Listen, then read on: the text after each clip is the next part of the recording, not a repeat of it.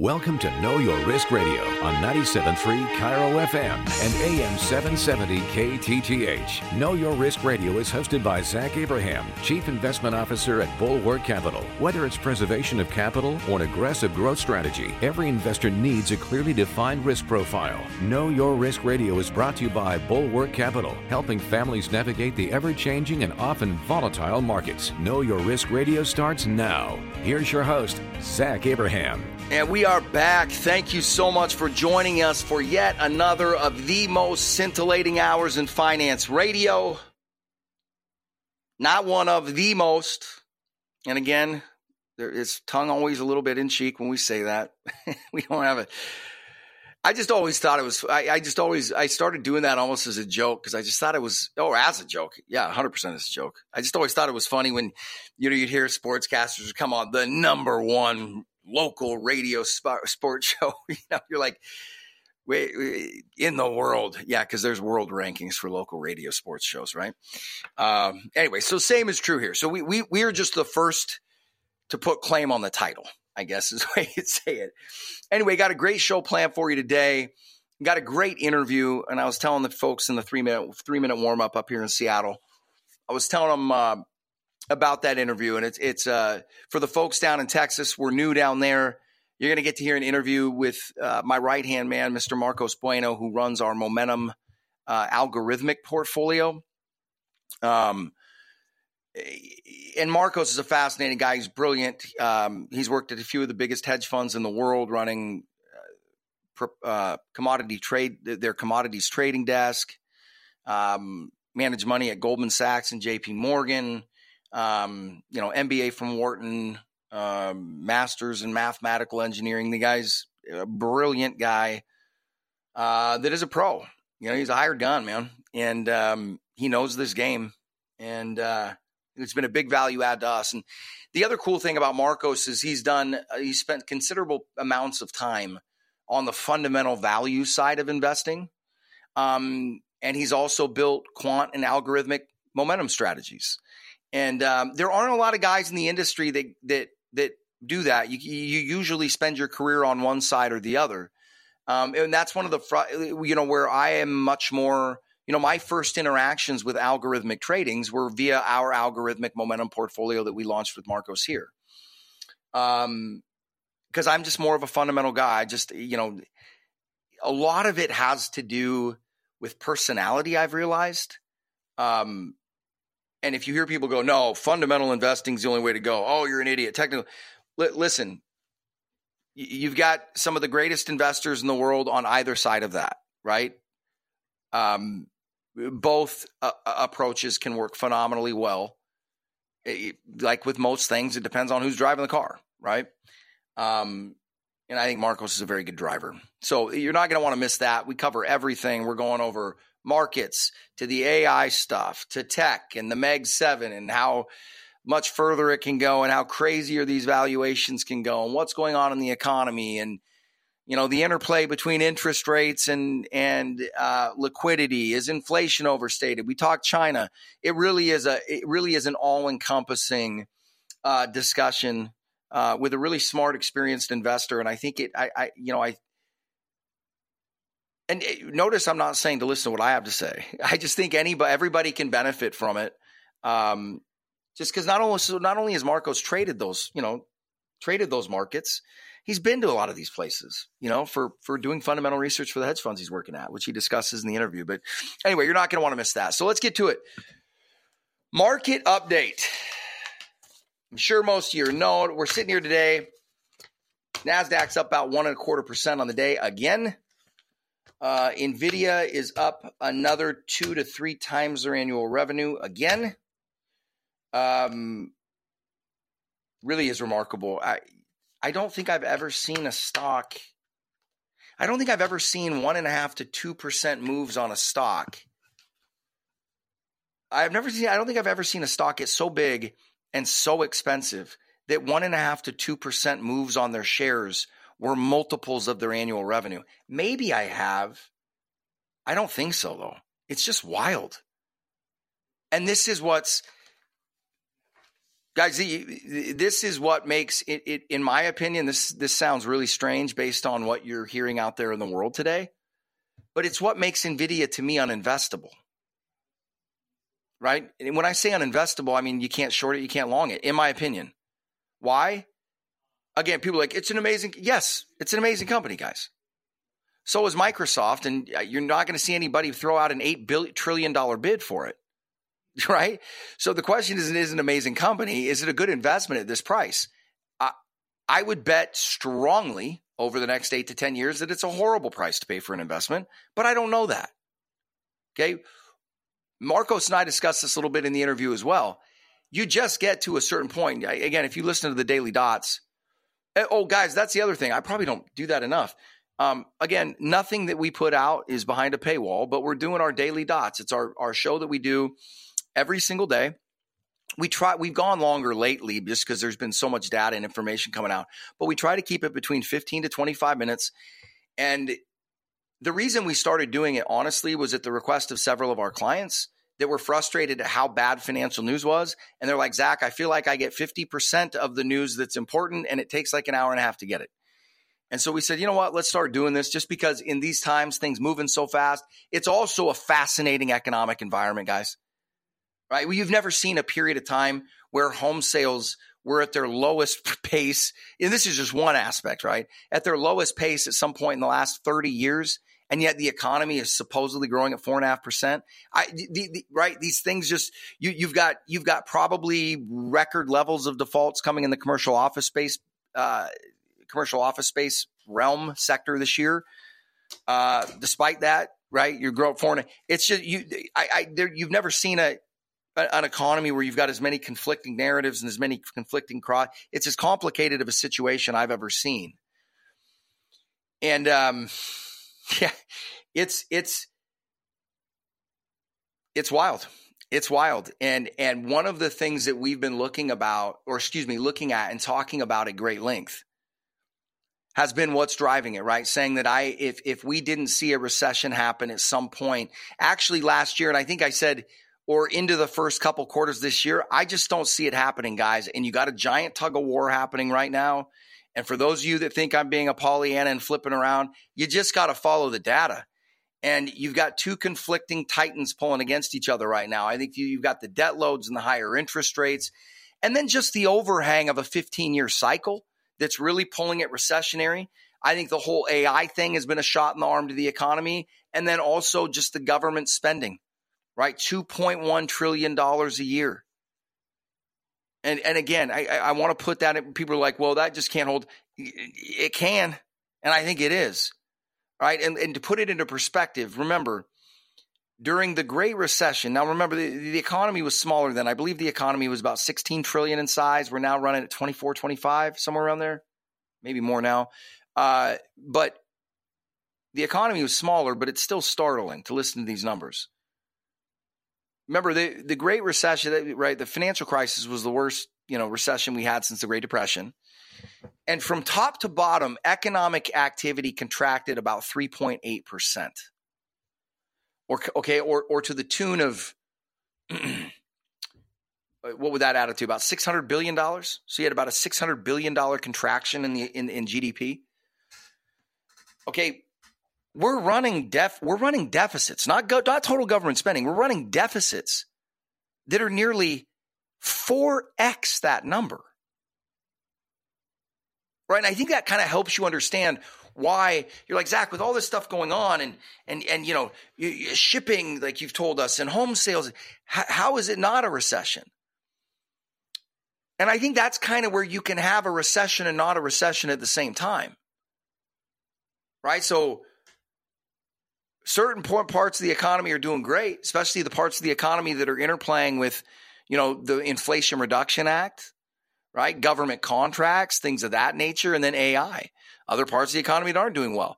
But crazy enough, and we got to watch for confirmation, but it kind of looks like those other parts of the economy are bottoming. They're not getting better, but they seem to, at least for the moment, seem to be, and a couple of them have popped up a little bit. I wouldn't say any trends have reversed, but it seems like you've kind of arrested to the downside. Now, I think there are two reasons for that. Like I was saying, all that money pouring into the system. The other thing is because of that money pouring into the system, right?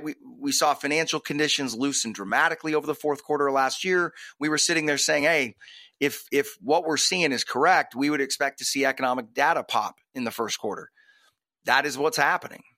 Now, does it justify the moves we're seeing in the stock market? No, guys, a lot of these moves, I really, you're kind of past the point of explaining to them. And that's why I just said, honestly, other than watching them for voyeuristic terms or purposes, just because you can't, take your eye off it, I just think a lot of those things are uninvestable.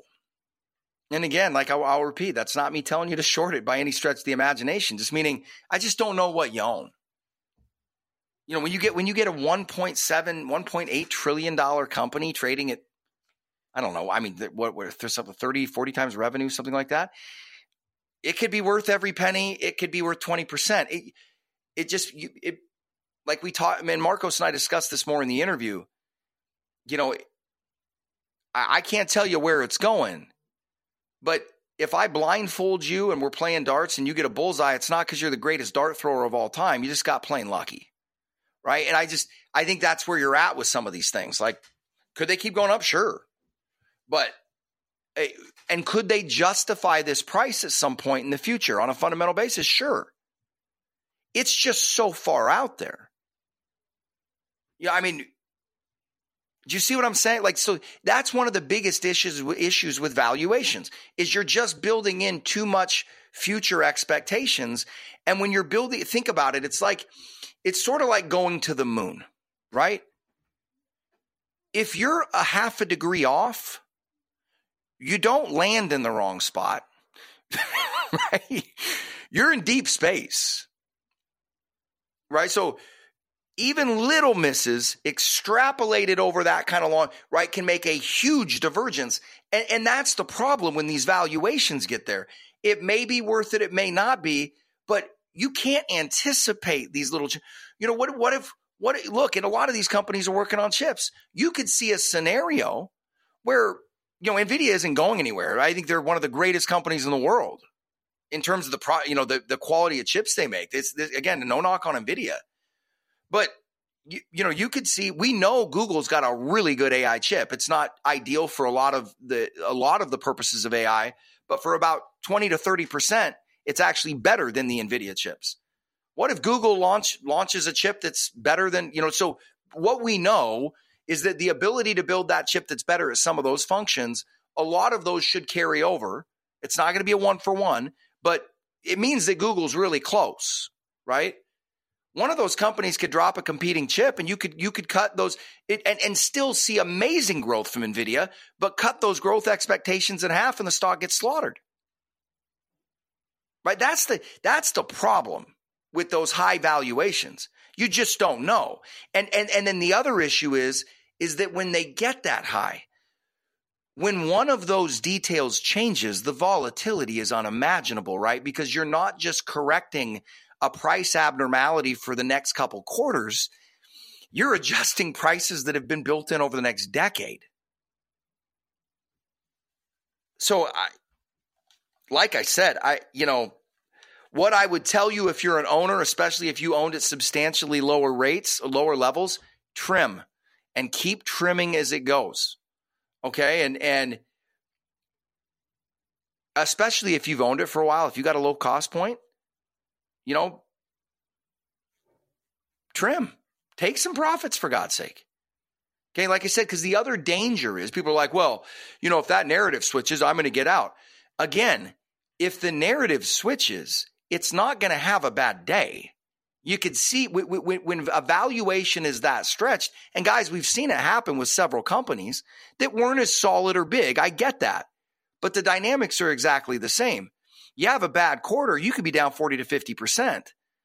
Okay, well, when it can move that much at any given time, you can't hedge it. Right. So that's the difficulty. And Nvidia isn't the only stock like that. A lot of these retail portfolios I see, some of them done really well. The problem is that they are 60 to 70% in like four companies, right? Apple, Nvidia, Tesla, and Amazon or Microsoft. Right now, those other companies aren't as crazy as Nvidia, but they ain't cheap either. Right? And you just got a lot riding on a few names. Other earnings, look, anything Cloudflare reported yesterday, ticker symbol NET. That is a holding of ours.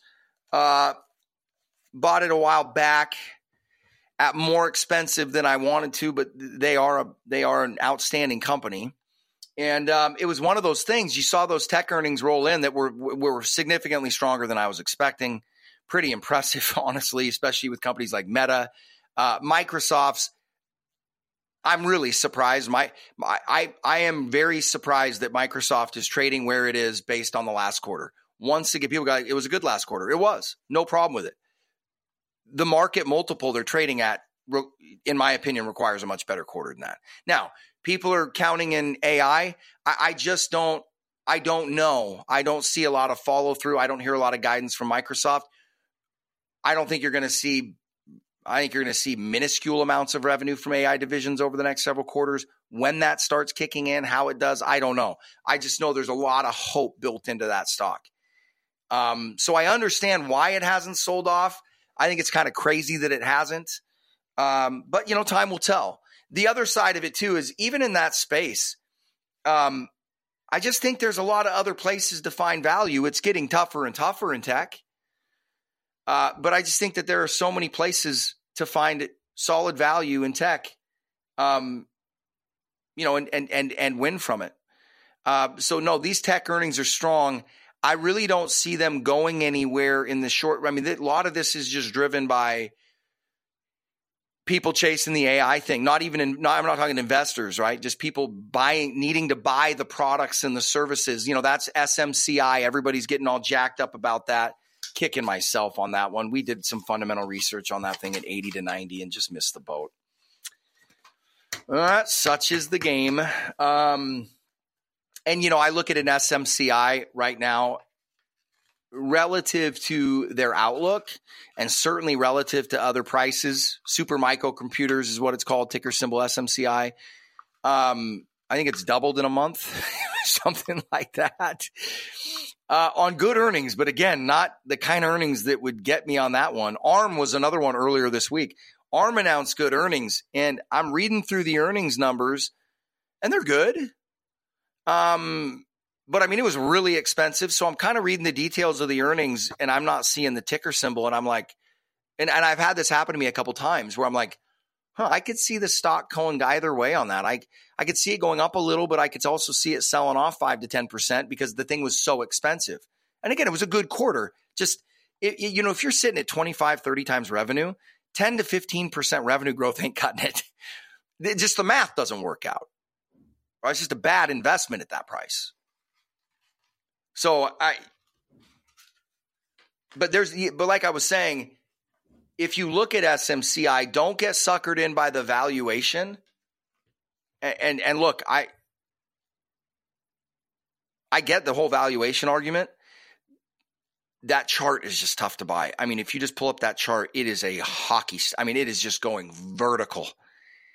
And like Chase says, I've never had good luck buying sticks, right? Meaning just buying something that just went vertical ripping. You know, when you see a stock moving like that in an environment like this, once again, it's just hard to handicap. It's just hard to handicap. So what else do we have? Let's see. Market update, hot data. I hit on the hot data. As far as the markets, we've been keeping you updated where you are on these technical levels. Technically, the NASDAQ still has not broken to a new all-time high, but it looks like it's going to. It's rampaging that way. And the reason I say that is the Qs, the triple Qs, they are at a substantially new high. So while I will be further convinced if the NASDAQ breaks out, the NASDAQ proper breaks out from here. It's hard to imagine it not, especially on the back of those earnings numbers, you know. And again, are these stocks cheap? No. But you know, you're putting up, you know, like you look at Facebook in this environment, we all know, look, contrary to what the news and the Fed is telling us and all that kind of stuff, we know it's not an easy economic environment out there. And to see a company like Facebook at their size throwing up 23% revenue increases year over year and 148% increase what was the metric? Anyway, was it cash flow or anyway, I think it was positive cash, something like that. Operating income, maybe it was operating income. Anyway, unbelievable, especially in this environment with rates where they're at. And we're at that level, guys. We're at that level where I said, if we don't run into recession and you break through all-time highs here, we're going to change the way we manage money. Well, we are in the process of doing that. We're not going to change it across the board. The principles don't change. The stuff we're invested doesn't change. The way we're going to express the bets does. Now, we are not launching this right now, so all of our clients don't start calling in. You'll all be made aware. There's some groundwork that has to go through. We've got to work through it on a regulatory basis and go through all the right steps and make sure we're doing things correctly. Don't want to get in trouble. Don't want to tick off the regulators.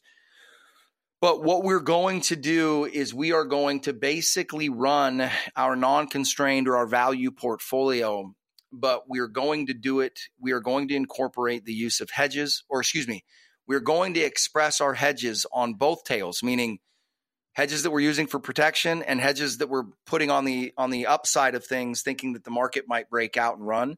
We're going to start expressing those trades and options.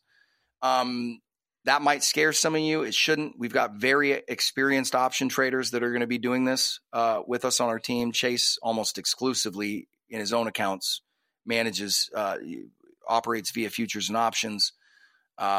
Marcos has traded exclusively in options at times in his career. So we've got the expertise and the guys to do it. And the simple reason why is because we need the convexity of the options. We were looking at some numbers when we were going through COVID. And for those of you that don't know, right, at the beginning of COVID, we were hedged up pretty tight. Just we didn't know. Nobody knew how it was going to play out. We just thought the U.S. markets were bizarrely sanguine in the face of what was currently going on overseas and just felt like there could be some turbulence. Well, we were more right than we thought we would be, but we went back and looked at some numbers, and had we done the exact same trades with the exact same notional value involved, meaning using options. So when you use options, they have far more leverage, so you don't need to bet as big. That's one of the other advantages is we can hedge the portfolio using far less cash and get way bigger and catch way more violent moves to the upside when things go our way.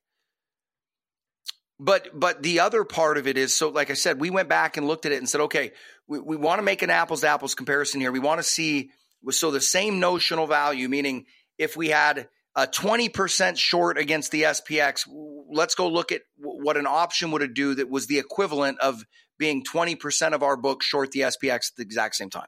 That's the idea, right? And rather, where we were down in COVID right around 9% when the market was down 36%, had we done everything the same and expressed those trades via options, we'd have been up somewhere between 5 to 10, right? So it's just more efficient. It ties up less capital. It allows us to keep the underlying core of the portfolio more secure, but still getting the advantage of the run to the upside in stocks. So anyway, it's just a great system. We got to take a quick break. We'll be right back. You're listening to Know Your Risk Radio podcast. Download and subscribe at knowyourriskradio.com. This is Know Your Risk Radio with Zach Abraham. Listen to Zach uncover the truth about the financial markets with simple and honest advice to help you plan for retirement. Get your free copy of Zach's new booklet, Common Sense Investing. Go to knowyourriskradio.com. How many times in recent memory has your financial advisor not reacted to current events and also not made a change in your investment portfolio?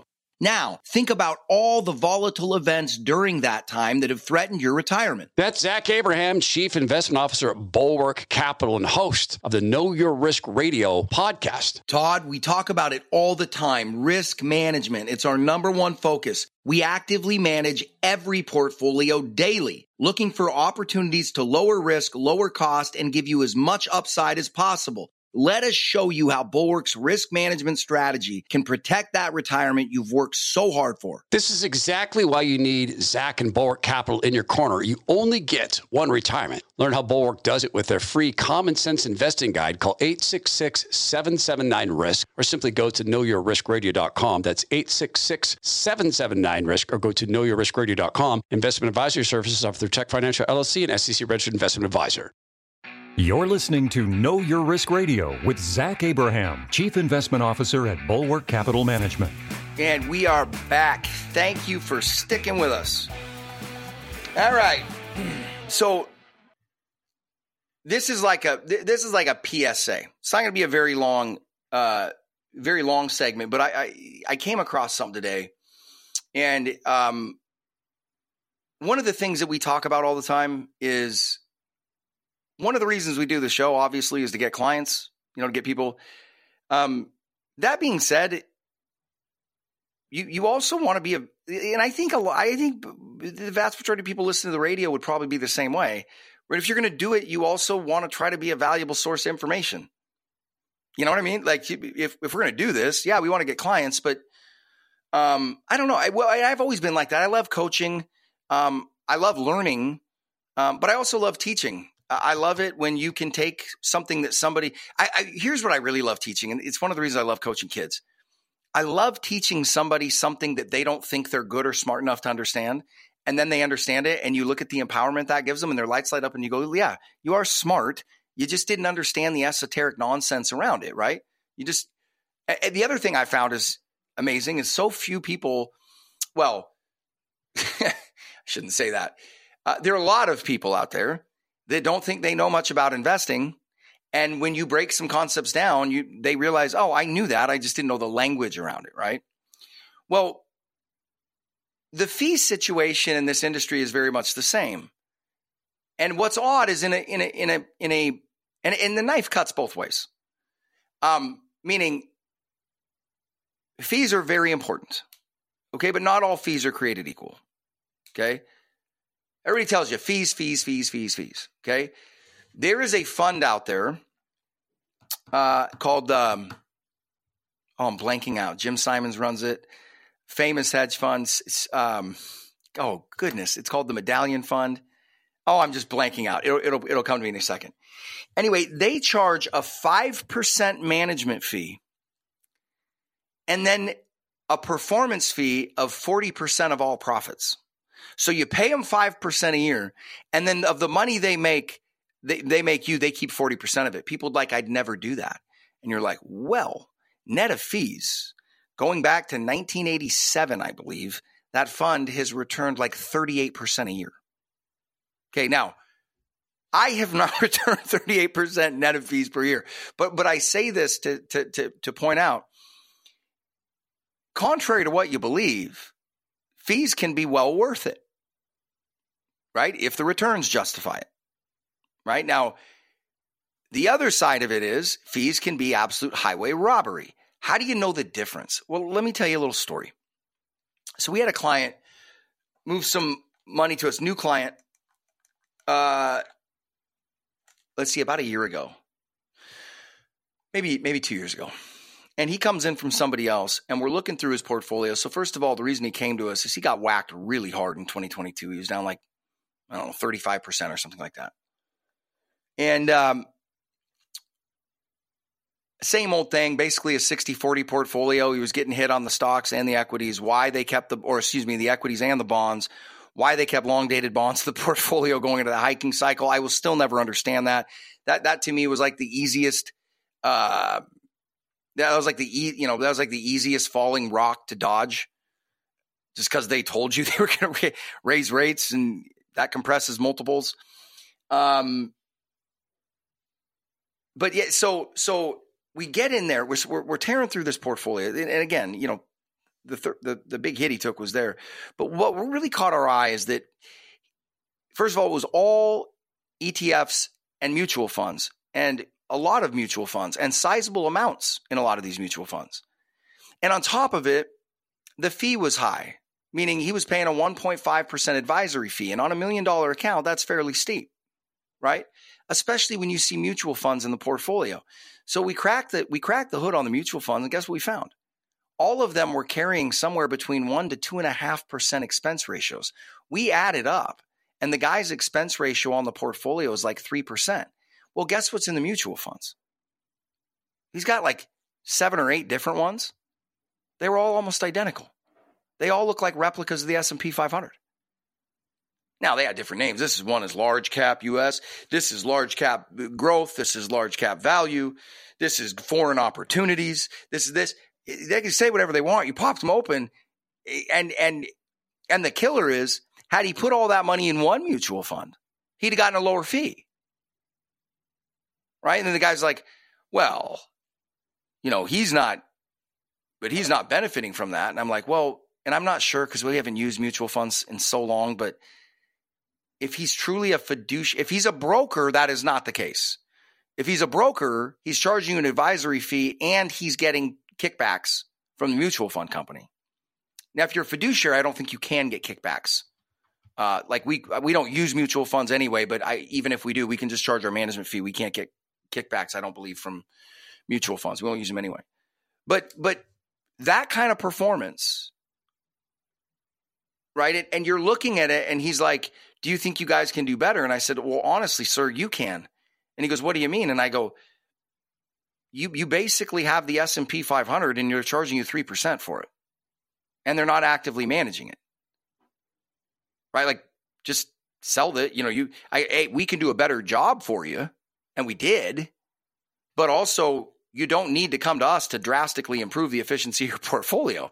And we just showed them, look, this is what you own. Here are the percentages. Here's the S&P 500. You're paying 3%. It charges 10 basis points. Boom. Bob's your uncle. There you go. Right? Swap that out for this over the next 10 years, and you're guaranteed to beat it by 40% or something, you know, something around there. What would that be? 3% annualized compounded over 10 years. I know 7 is a double, but whatever, you know, 40, 50%. Right? Guys, I don't see it as much anymore, but it's a startling amount. And here's the other common thread. In every account I see it, the client has no clue. Now, I think the term fiduciary gets overplayed because it's just the way that so much of the industry has gone, right? It just almost everybody seems to be. But it's another good reason to make sure that you are working with a fiduciary. Because I don't know that firm, and quite honestly, I don't care what other people are doing. You're never going to hear me denigrate other firms. You're not going to do, why? Because I don't care. I focus on, now we get denigrated a lot by other firms, but it's because we're the fastest growing one in this area. So, you know, my whole adage is if they're not hating, you're not trying, right? Meaning that's good, but you're never going to hear us bag on other firms or anything like that. But I will say this, that difference right there is one of the reasons why when you're picking somebody, whether it's us or anybody else, you definitely want to be, like I've always said, look, because you're a fiduciary doesn't mean you're good at managing money. But if you're not a fiduciary, I wouldn't pick that person to manage your money, right? It doesn't mean you're good, but what it does mean is the structure of your business is just so much more fairly geared. Meaning if we were dishonest folks and wanted to double dip out of client accounts, we just couldn't in that way. Right? I can't get paid kickbacks from the mutual fund companies. And other people, and this is why you've got to be careful. There are other people out there that will tell you they're a fiduciary. But honestly, if they are at a BD with a Series 7, technically they cannot say, they can act in a fiduciary manner for you. They can run a fee-based account for you and perform and behave as a fiduciary. But they also have the legal ability to not behave as a fiduciary. And I'm not insinuating that all or most of them will do that. I'm also not even insinuating that the guy that built that portfolio for that guy that I was telling you, I'm not even insinuating that he necessarily knew. Okay, that's the other thing. I think a lot of times people look at these financial advisor setups when they see things like that, and they're like, oh, that's a scammer. And you go, no. It's actually more innocent than that. He didn't know, right? And people don't understand. To become a financial advisor, you don't go through some really elite training. You don't have to have a degree in anything. It's basically sales training. I mean, you have to learn stuff about the industry in your tests. You got to understand. You have to have a better understanding of how financial markets and financial securities work than the average person. But it does not teach you how to manage money. It's not even, the training isn't focused on that. The training is all focused on how to round up clients. Now, not the regulatory tests. The regulatory tests, you got to study and do all that kind of stuff. But I'm just saying, you get a financial advisor, if that's all they've done, right? If the extent of their financial knowledge are their registrations and their tests, then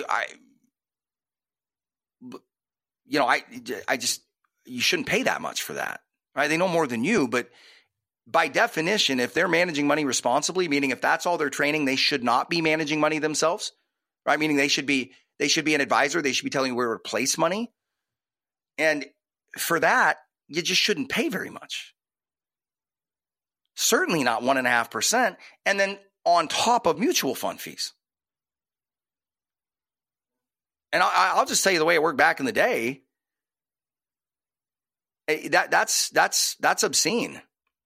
Back in the day, you know, there would be like, oh, you'd sell them mutual funds. Like, for instance, like American funds, right? People are like, oh, you don't want anything with a commission. Well, here's the thing. Yeah, you'd pay now, I'm not in favor of this. I think there's better ways to do it, like being a fee-based fiduciary like we are. But even back in the day, a lot of these fiduciaries will beg on this. You'd buy, American funds. You'd pay a 5.75% upfront fund, and then you'd have internal fees after that of like 0.6% a year. Well, if you held that fund for 10 to 15 years, that's perfectly acceptable fees. And the advisor got the upfront 5% commission, and then they got part of the trailers, right? They weren't charging you an additional management fee on top of that. So what's weird is in this whole focus of fiduciaries, you've actually seen a lot of cases where the fee situation went too far the other way. Because you were paying that advisory fee to be a fiduciary, and then they're putting mutual funds inside the portfolio with internal fees inside of them. And then you look at the makeup of the fund, and look, here's the deal. If you're a retail client paying 3% a year you're not going to do well over the long run. You're going to drastically underperform the market. I'm just telling you, in an advisory setting. Now, you could be at a hedge fund or something like that and paying the equivalent of 3% a year and do well. But, that hedge fund most likely isn't just going to be the S&P 500, right? You guys get what I'm saying? Like, when you have a diversified portfolio like that and the percentages are that similar to the index, you might do a little better one year, you might do a little worse, but you're guaranteed to do worse over the long run because it's going to be almost identical performance, but instead of paying 10 basis points in an ETF, you're paying 3%. And again, it doesn't sound like that, but you compound that over a 10-year period of time, that's between 40 to 50%. Taking the same amount of risk, invested in the same stuff. It reminds me of what we were saying for years about bonds. How many of you took a licking in bonds in 2022? If you got hammered by bonds in 2022, you need to leave your advisor. Why? Because it is proof. Like I said, guys, predicting stock market moves consistently it's impossible. No, look, I don't begrudge any other advice. Like nobody can. I'm not. Bonds are different. When we've got an inflation problem and the Fed's looking at you going, we're going to raise rates, get out of bonds. And my whole point is, bring up the mutual fund fees. If you got wrecked by bonds, what are you paying a fee for? I'll just tell you flat out, you got wrecked by bonds, your bond portfolio got drilled in 2022. In my opinion, you got two options. Move your money to somebody like us that actively manages it and knows that rising interest rate hurt bond valuations, or take it out and put it in Vanguard. Right? Either way, you're going to get more bang for your buck, especially if you got one of those accounts where you're paying 3%. And in no way am I saying we're the only ones that can make sure this doesn't happen to you. But we are one of the ones that aren't going to do that to you. And if that interests you, if you have one of those portfolios that got wrecked, if you don't know how much you're paying and you think you might be in the same, guys, it's not a big deal. It's just the thing that's going to finance the rest of your life. It's probably worth a 15-minute phone call. So give us a call, 866-779-RISK. Again, 866-779-RISK. Go to the radio show website, knowyourriskradio.com, bulwarkcapitalmanagement.com. You guys know the drill. Going to take a quick break. We'll be right back. You're listening to Know Your Risk Radio podcast. Download and subscribe at knowyourriskradio.com. Do better in bull markets. Do better in bear markets. Pay less fees in all markets. You're listening to Know Your Risk Radio with Zach Abraham, Chief Investment Officer at Bulwark Capital Management. You can subscribe to Zach's free newsletter, The Bulwark Insider Report, at knowyourriskradio.com. How many times in recent memory has your financial advisor not reacted to current events and also not made a change in your investment portfolio? Now, think about all the volatile events during that time that have threatened your retirement. That's Zach Abraham, Chief Investment Officer at Bulwark Capital and host of the Know Your Risk Radio podcast. Todd, we talk about it all the time. Risk management. It's our number one focus. We actively manage every portfolio daily, looking for opportunities to lower risk, lower cost, and give you as much upside as possible. Let us show you how Bulwark's risk management strategy can protect that retirement you've worked so hard for. This is exactly why you need Zach and Bulwark Capital in your corner. You only get one retirement. Learn how Bulwark does it with their free common sense investing guide. Call 866-779-RISK or simply go to knowyourriskradio.com. That's 866-779-RISK or go to knowyourriskradio.com. Investment advisory services offered through Tech Financial LLC and SEC registered investment advisor. You're listening to Know Your Risk Radio with Zach Abraham, Chief Investment Officer at Bulwark Capital Management. And we are back. All right. Since we've already done a couple shows now, kind of looking at the year, previewing it. Did a show summarizing last year. What is the thing that we're looking at this year? What is the most interesting thing? And by interesting, I mean, if you're a finance geek like I am, I love what I do. And the reason I love it, it's like golf. You know, I'm an avid golfer, like a 7 handicap, not playing going right now. With kids basketball, coaching football. Yeah, I'd probably be lucky to go out there and break 85 right now. But it reminds me of golf. In the sense that it can be the most mind-numbing, maddeningly frustrating thing you ever do, which is precisely why it is so much fun when it's going well, right? It's so rewarding. The other thing is that, like golf, you never get to that level, right? Like you never cap out. You can never bowl a 300. You can't golf a 300, right? I mean, maybe you'd say the equivalent of that is like breaking 60, but it's still not perfect, right? It's always changing. It's always a new challenge. It's never boring. And you know, that's what I love the most about this. And I think that we have a setup this year that really typifies that. I think it is both fascinating because it's a situation that I don't think that, well, it's a situation that we've never been in before. It is a situation that, you know, the powers that be, the government, the Federal Reserve, they're going to have to navigate uncharted waters, truly uncharted waters, right? And I don't know how it'll play out, especially when you look at how much liquidity. Like I said, there's so many cross currents. It's just so crazy. And so many of these cross currents didn't used to exist at the same time. For instance, one thing you have never seen is a hiking cycle as violent as the one we just had, but yet was accompanied with a wash of liquidity. Those two things don't usually, right? They don't usually they don't usually coalesce. They don't come together. And that's what makes what the Fed is going to do with monetary policy, i.e. interest rates this year, that much more fascinating. And it's fascinating on both sides. People are like, oh, well, they're going to cut. They have to. Well, it's funny that we've been sitting there saying that, you know, Chase and I have been arguing that we don't think that case is nearly easy to – now, we believe inflation is overstated, so I actually think now, and I don't know this to be the case, but I actually think they could get away with some cuts right now. The problem is what would it do to asset prices? And I think that alone could, any progress you've made on inflation, you could quickly undo it. But therein lies the issue. Okay, because you will see things blow up this year via rates, specifically in commercial real estate, specifically in commercial office space. But remember, those things have tentacles out to other things. So you will see other things being impacted by them as well. I don't think there's a systemic risk.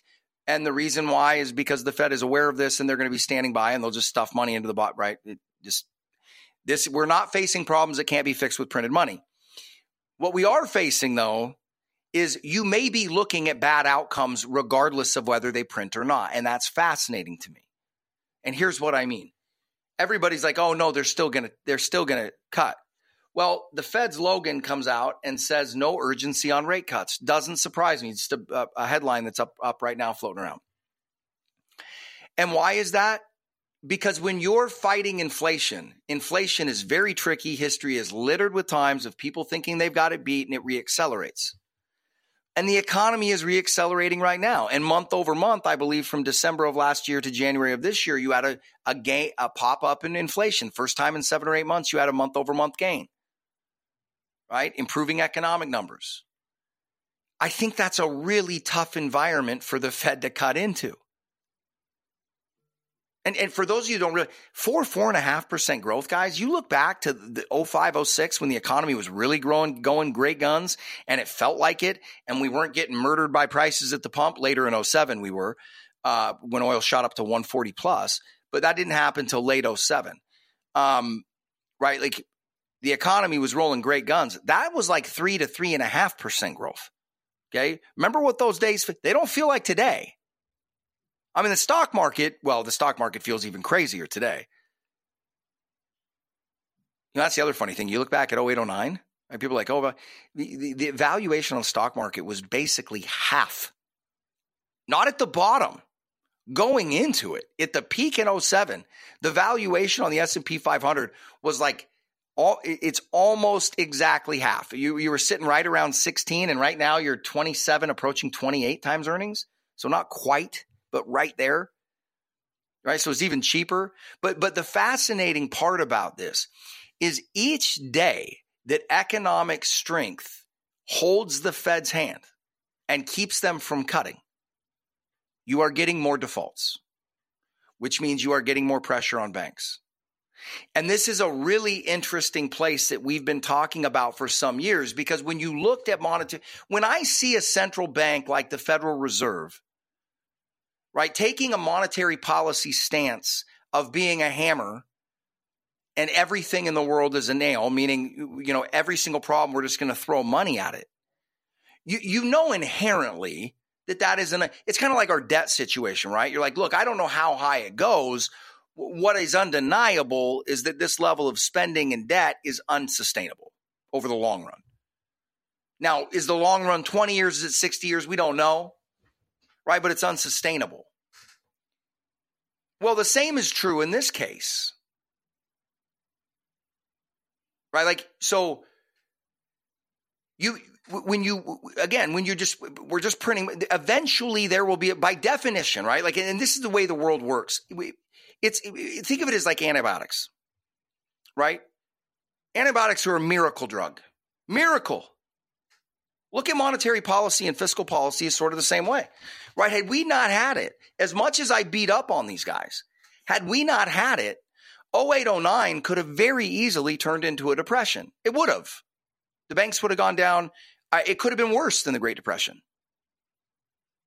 Okay, so we need monetary policy. I'm not one of these guys that goes, fire the Fed. And you're like, dude, look, you need a lender of last resort. The problem is that they're supposed to be a lender of last resort, not every resort. And that's the problem. You've just gone from being a lender of last resort to another operator engaged in markets full time. So by doing that, and this is kind of the philosophical part of markets, but we all know this in our lives, right? By continually going back to the trough and doing the same thing over and over and over again. Again, like treating antibiotics, if we treat every little thing with antibiotics, guess what? We're going to reach a point where it doesn't work when we really need them. Monetary policy is exactly the same. If you overuse that button, you will create a scenario, i.e. inflation, that printed money doesn't fix, right? So that's what's so fascinating about the setup this year, you guys, is because if you look at the banks and the stuff coming up for refinancing, and listen, you're going to see these defaults. You're going to see banks under pressure. I'd be surprised if we don't see some bank failures this year. But notice I'm not saying that that means we're necessarily going into a recession. Again, that government spending is still cranking. So that might be enough to counterbalance it.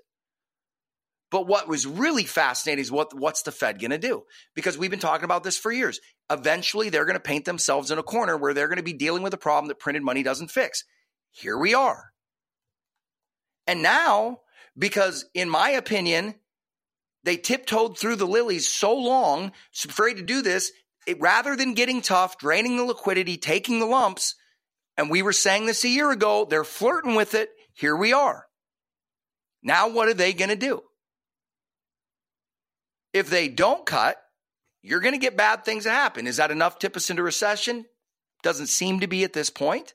Is it enough to create other systemic issues? Doesn't seem to be at this point. It's certainly not bullish, but it's hard to cut when you're looking at inflation rates. And guys, when we look at a world this complex with this many moving parts, this is why we firmly believe that spending that extra $1.5 million a year to have risk managers, to have active traders, to actually not put you in mutual funds, not double charge you, but to make sure that if the inflationary ramp keeps going, we're making money, but doing so in a way that we have a net underneath us all the time.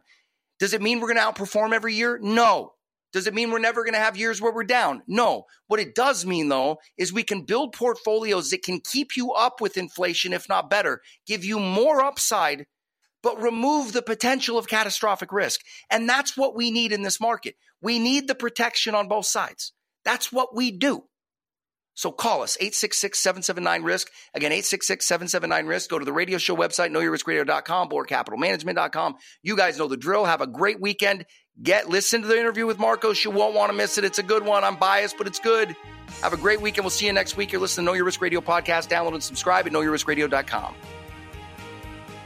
Thanks for listening to Know Your Risk Radio with Zach Abraham, Chief Investment Officer at Bulwark Capital. Whether it's preservation of capital or an aggressive growth strategy, every investor needs a clearly defined risk profile. Schedule your free risk review with Zach Abraham now at knowyourriskradio.com. Zach will be back with more Know Your Risk Radio next Saturday at noon on 97.3 Cairo FM and AM 770 KTTH. The opinions expressed in this program are for general informational purposes only and are not intended to provide specific advice or recommendations for any individual or on any specific security. It is only intended to provide education about the financial industry. To determine which investments may be appropriate for you, consult your financial advisor prior to investing. Any past performance discussed during this program is no guarantee of future results. Any indices referenced for comparison are unmanaged and cannot be invested into directly. As always, please remember investing involves risk and possible loss of principal capital. Please seek advice from a licensed professional. Investment advice cannot be given without a client service agreement. Bulwark Capital Management is an investment advisor representative of Trek Financial LLC, an SEC registered investment advisor.